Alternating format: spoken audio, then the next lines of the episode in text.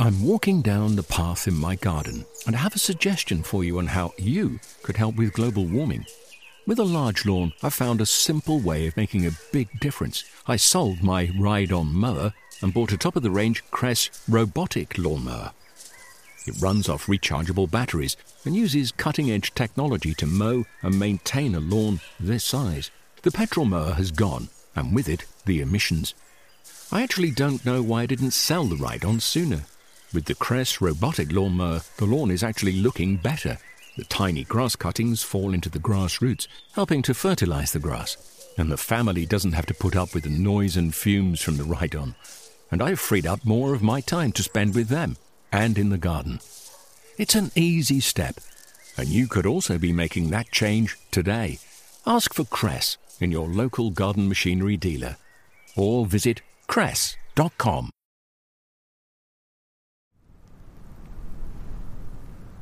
Hello and Happy New Year!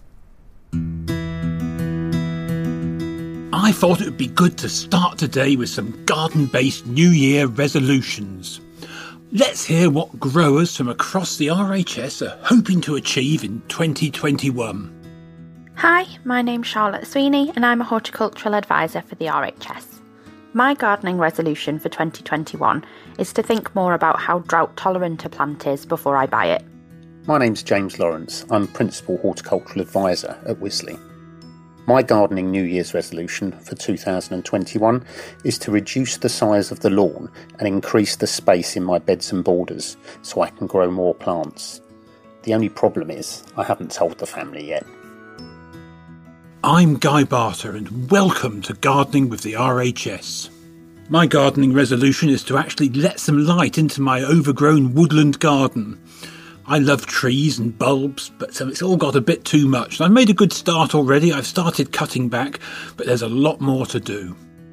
Hi, my name's Janet Manning, and I'm the Water Management Specialist at the RHS. My New Year's resolution this year in my garden is most definitely to plan things better. Make sure that all my water butts work, see if I can fit in another one, make sure everything's mulched, and then start planning my planting a lot sooner. I'm Jenny Bowden and I'm one of the gardening advisors. My New Year's resolution is to sow salads more regularly. So, lettuce, spinach, rocket.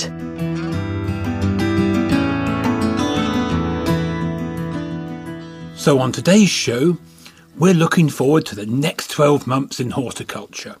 We're discussing the design trends to look out for and exploring why well-being is becoming an increasingly important topic for gardeners.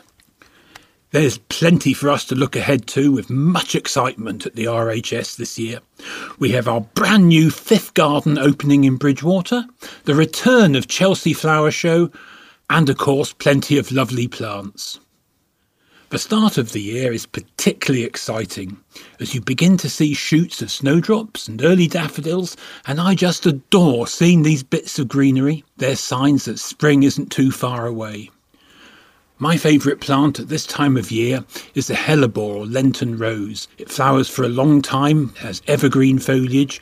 Its flowers are in beautiful, subtle shades. They nod and persist for weeks. It's a lovely plant.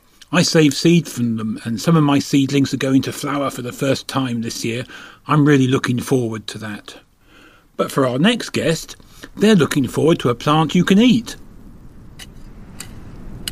Do you want homegrown salad with pretty flowers in it in the winter? If it's a yes, then get winter purslane. My name's Poppy Okotcha. I'm a grower, a forager, a cook, and I'm going to talk a little bit about my favourite winter bloom. My favourite winter bloom is winter purslane, or also known as miner's lettuce. It's actually not a very dramatic bloom. It is a really small little kind of crawling plant low to the ground. It's a salad leaf, um, so it's really lovely, juicy, sort of subtle tasting leaves. The leaves are pale green and beautiful, kind of curved shape to them, and the flowers appear in the centre of two joined leaves, really pretty, tiny little white flowers. I love winter purslane because it's an edible plant, which is just, I love edible plants. it's also really hardy, so it will survive in the winter, which is a really nice thing to have. Um, and the little flowers are just so pretty. They're like tiny little stars that appear across the plant. Um, and in February, they're just such a welcome hello. the plant self seeds pretty freely, so you might want to kind of watch out for it spreading about the place. Um, it is a cut and come again salad, so it means you can just slice it and it will grow back. It's pretty trouble free, it doesn't have a lot of pests or diseases other than slugs and snails. So there's not a great deal you need to do. It's a really great entry level plant.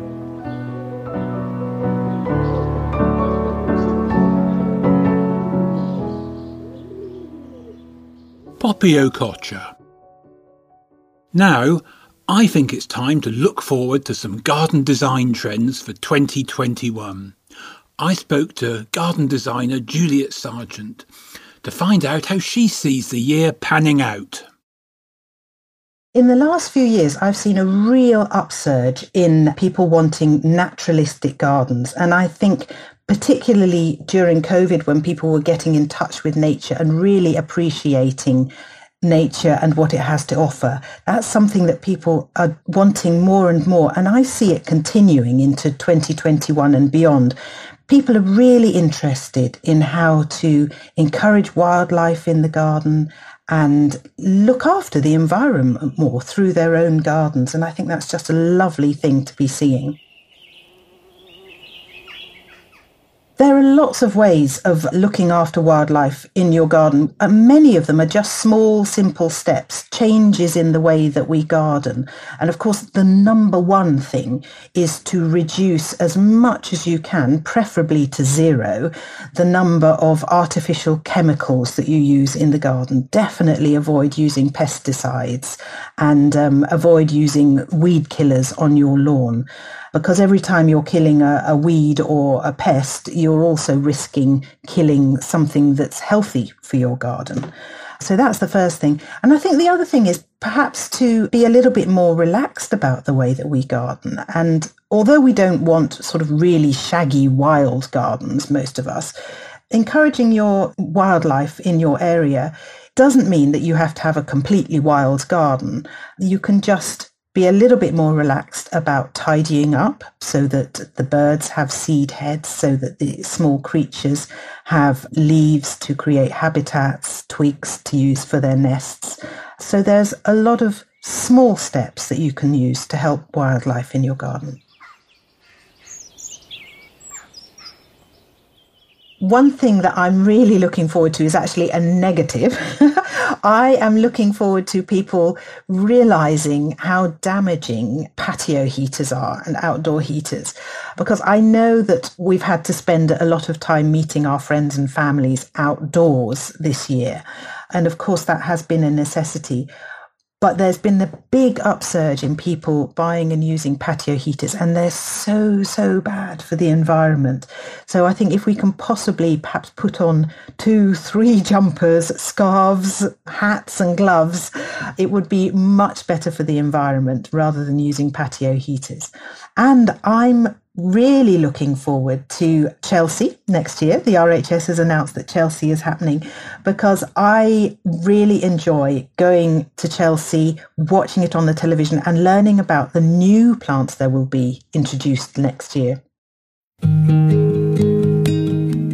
One thing I hope that people will want more of in their gardens in the future are ponds. I think ponds are so relaxing for us as human beings to listen to the sound of water trickling and to watch the reflections and also to watch the wildlife. A pond so quickly attracts little buzzing insects, dragonflies, small mammals coming for a drink. Bumblebees love to have a drink at the edge of a pond. So I think the more ponds that we can introduce, the better. That would be a great thing. My garden's a very practical garden and we're actually putting up a big shed this winter for all the things I have to contain. So next year, 2021, will be spent trying to screen this enormous, ugly shed. So I'll be thinking about climbers and lovely shrubs and flowers to try and make the shed disappear. It'll be nice actually to have another vertical surface to put some climbers. I love things like jasmine and roses. Evergreens, there's some really nice evergreen climbers. So will be what I'll be concentrating on next year.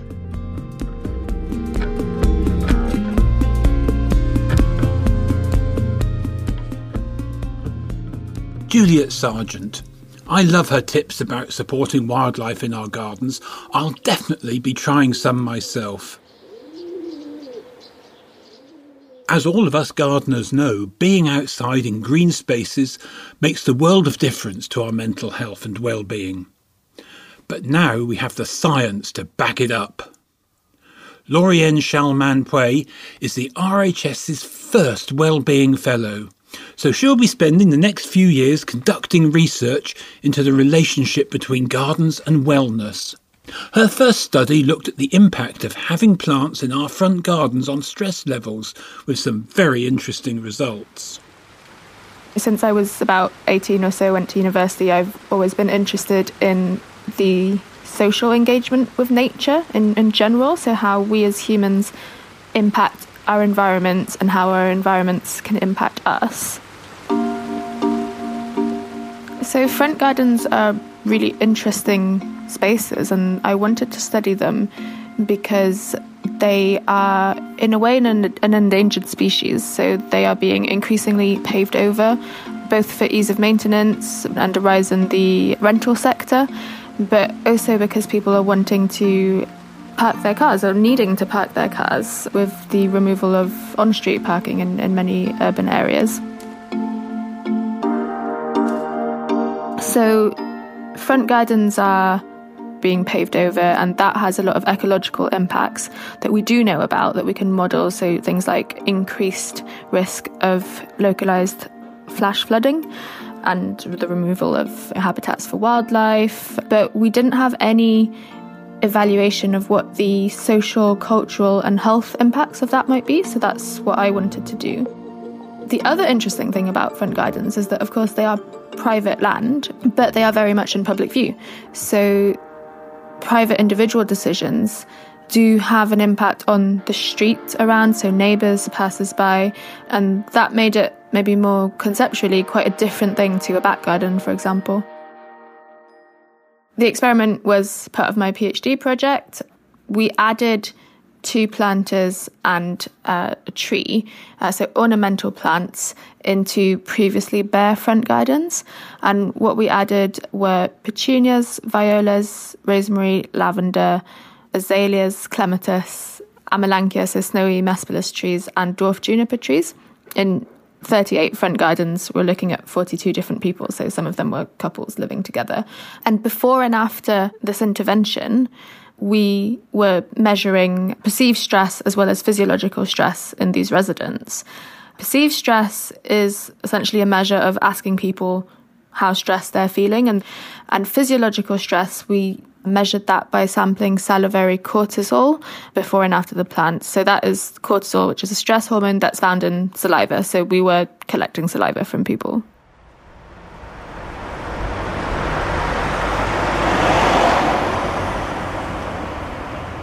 essentially, the main themes I think that came out were that it was a motivation for people to do more things. You know, one lady, for example, she felt so motivated by the fact that her front garden could look good that she decided to do up her back garden. There was one other lady who repainted the porch of her house. People were sort of cleaning their windows more. So it kind of, you know, started an element of pride and, and that was another of the themes so pride of place people who were more proud about their own house their street people were telling me that they felt proud to not live in something that looked like a dump. Um, so if people were coming to visit they wouldn't sort of feel pity as soon as they entered the front door. And then there were more general things that were about how uplifting it was to see the plants as you're entering and leaving the house or even when you're inside you can see it from the window. There were many people who were maybe more isolated in their houses, and this is pre COVID, of course, so people who were already quite isolated, who were saying that because they were spending more time out front, maybe, or looking out front, they were seeing more neighbours and having more social interactions with their neighbours or passers by, and that was quite uplifting for them. I was pretty sure that no one would dislike it in a way because, you know, we used fairly familiar flowers. It, it, generally looked quite nice, and I think objectively it was an improvement on the area in that, you know, we added nice things. What I didn't expect necessarily was that the experiment would actually work. So, in the early days of planning, we were having to come up with plan B, plan C, plan D, up to, you know, plan Z, because maybe when we installed the planters, they would have just gotten stolen the next day. This was quite a deprived area, lots of fly tipping, lots of theft. You know, the, the, participants, when I was going around and recruiting them, many of them were saying that I was crazy and that this wouldn't work, that things would get stolen. That was something. So we were very actually pleasantly surprised that you know they did remain for at least a year and uh, I haven't been recently but I know that I think it was in February 2020 they were still there so that's 3 years on the other thing was that we didn't know how long it would take to pick up a change in an individual's stress regulation. So that was quite a pleasant surprise, actually, that the data did show physiological stress reduction. And the other big surprise was that this all happened with actually a relatively small number of plants. So just two planters and a tree did have beneficial impacts on their health. It's not about, you know, being the best front garden on the street or something. It's about adding something to your life that you feel is nice and uplifting. And when it's in your front, you're also contributing to uplifting feelings for your neighbours and for your street and for passers by. It's about having green spaces that are near you that give you regular exposure to nature.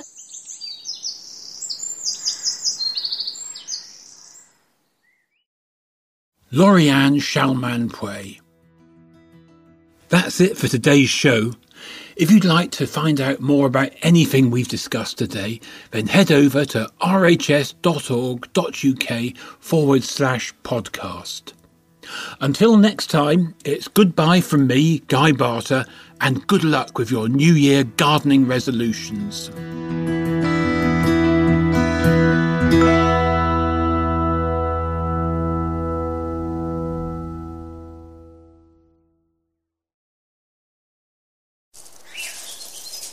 I'm walking down the path in my garden and I have a suggestion for you on how you could help with global warming.